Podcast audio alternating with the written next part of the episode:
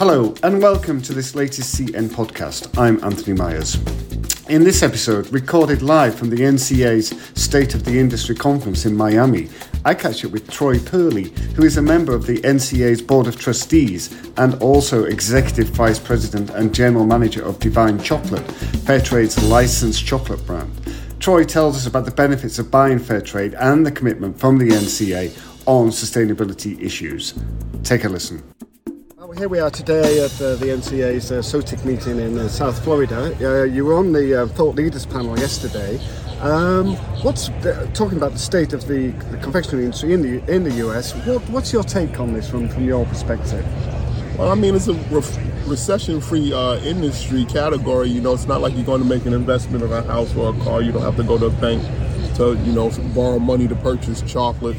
Premium chocolate's up probably about 11%, and you're talking about a $700 million category. So, I mean, the category is growing. You know, shoppers' habits have changed post COVID. So, you know, you have to just stay on top of that so that you're able to communicate and engage with your consumers. But the industry is still moving in a positive direction.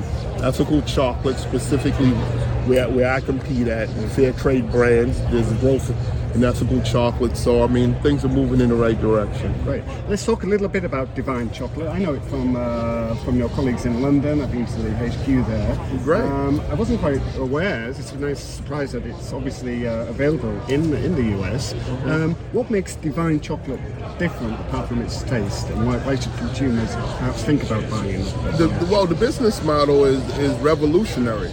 The farmer ownership, Kuapa Kokoo owns 20% of the, the company and our manufacturer, Vivani, owns the other 80%. So the business model is, is, is, revolutionary. It's a fair trade brand. So, you know, in commodities, as they fluctuate, we provide stable pricing plus a premium to help the communities where we, we source at. And we're a B Corp. So it's about people and planet. So I would have to go far as saying Divine Chocolate is the world's number one social enterprise. Fantastic, thank you. And the uh, we're, we're here at, at SOTIC, the National Confectioners Association. Yep. A big, it's a powerful organisation. Yep. There's a lot of lobbying. Mm-hmm. It's um, the talk this year. There's been other issues, of course. There's been uh, workforce shortages, uh, in, inflation, uh, supply chain issues. So they, these have been at the very forefront of this particular meeting. Um, I know in the past sustainability has not been a big, a big, big thing with the NCA. Although recently they have been.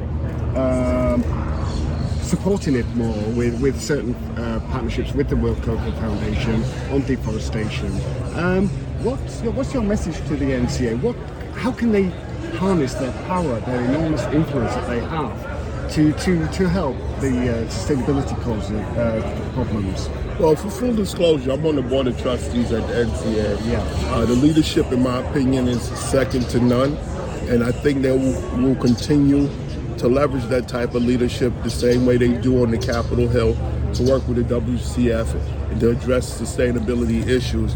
Um, in this case, you're specifically talking about in the cocoa sector. Yeah. It's, a, it's, a, it's, a, it's a conversation. It's being talked about, and no one's sticking their head in the sand. Um, and you know, papers are being drafted, legislation is being drafted to make sure that you know we're not bringing products into the into the United States uh, from the deforested farms. So I mean, when the NCA, the membership is not sticking their head in the sand, they're actually being proactive about this, and I'm pleased and proud of them. Because to your point, this is not something that has been discussed or focused on in the past. Yeah, yeah, good. And I think just generally speaking, um, there's been there's legislation coming in in, in the EU about uh, commodities that are that have to have full traceability, yep. transparency, or they won't be allowed to be sold in in the uh, in the economic uh, area of the EU. I know there's been talk a little bit about legislation in Washington about banning cocoa from Cote d'Ivoire. And this is like a knee-jerk reaction, isn't it? And nobody in the industry wants that kind of thing. It's Absolutely bad for the farmer, bad for the consumer.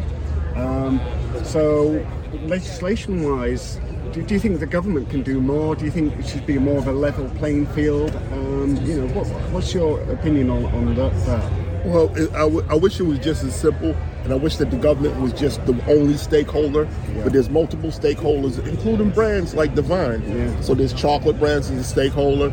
it's the government here domestically and it's the government abroad. Mm-hmm. So I, I, think the stakeholders have to, you know, collectively work together to, to come, you know, form a solution. You know, one person can't fix these problems or one team can't fix these problems. We all need to address them collectively and come up with a solution. And I, I believe the NCA is taking the, the, right steps and moving forward in the right direction to do so. That's good. And I, I think, again, uh, finally, you know, companies look after themselves. You know, they've all got their own uh, certification programs now, haven't they? And, mm-hmm. and, they put a lot of money into into uh, sustainability. They're trying to do a good job, but you know, to be honest, fair trade has been there right from the beginning. It's a recognised um, um, certification, isn't it? It's got the fair trade premium. It gives much more to farmers. Um, it would be it would be a lot simpler if there was just one certification and everyone just kind of went with fair trade. But again, that's oversimplifying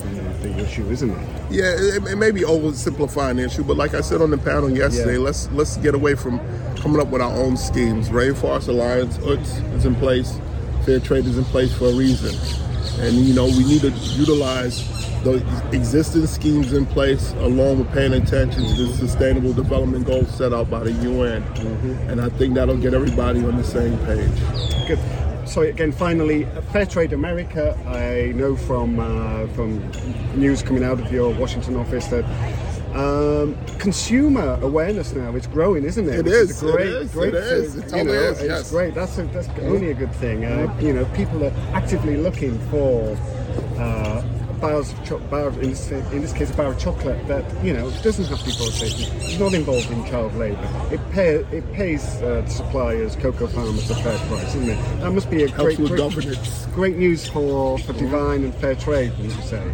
I would definitely say it's exciting times, but you know, uh, with coming out of this great shutdown, I think people were able to take a step back and identify what's important to them and you know who they are. So they, they're going to spend their money and support brands like divine Chocolate because of what we represent.